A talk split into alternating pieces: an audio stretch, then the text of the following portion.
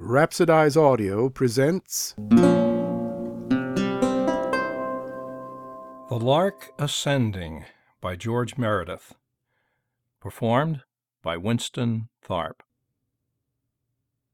He rises and begins to round. He drops the silver chain of sound of many links without a break in chirrup, whistle, slur, and shake, all intervolved and spreading wide, like water dimples down a tide where ripple, ripple over curls and eddy into eddy whirls,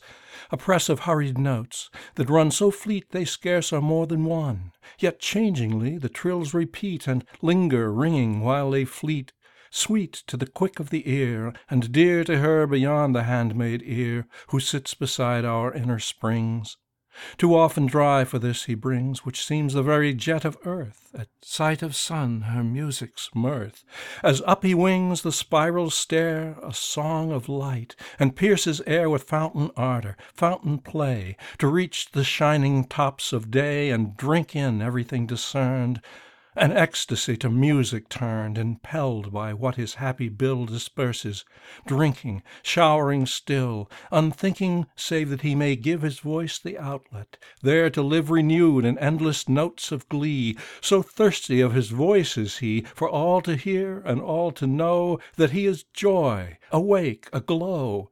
the tumult of the heart to hear through pureness filtered crystal clear, and know the pleasure sprinkled bright by simple singing of delight, shrill, irreflective, unrestrained, rapt, ringing on the jet sustained, without a break, without a fall, sweet, silvery, sheer lyrical, perennial, quavering up the chord like myriad dews of sunny sward that trembling into fullness shine, and sparkle, dropping argentine. Such wooing as the ear receives from zephyr caught in chloric leaves of aspens, when their chattering net is flushed to white with shivers wet, and such the water spirits chime on mountain heights in morning's prime, too freshly sweet to seem excess, too animate to need a stress, but wider over many heads the starry voice ascending spreads, awakening as it waxes thin the best in us to him akin and every face to watch him raised puts on the light of children praised. So rich our human pleasure ripes, when sweetness on sincereness pipes, though naught be promised from the seas, but only a soft ruffling breeze sweep glittering on a still content, serenity in ravishment. For singing till his heaven fills, 'Tis love of earth that he instills, and ever winging up and up our valley as his golden cup, and he the wine which overflows to lift us with him as he goes. The woods and brooks, the sheep and kine he is, the hills, the human line, the meadows green, the fallows brown, the dreams of labor in the town. He sings the sap, the quickened veins, the wedding song of sun and rains he is, the dance of children, thanks of sowers, shout of primrose banks, and eye of violets while they breathe. All these the circling song will wreathe, and you shall hear the herb and tree, the better heart of men shall see, shall feel celestially, as long as you crave nothing save the song. Was never a voice of ours could say our inmost in the sweetest way, like yonder voice aloft, and link all hearers in the song they drink?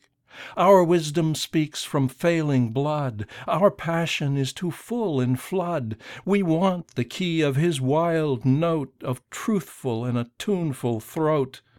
The song seraphically free of taint of personality, so pure that it salutes the suns, the voice of one for millions, in whom the millions rejoice, for giving their one spirit voice.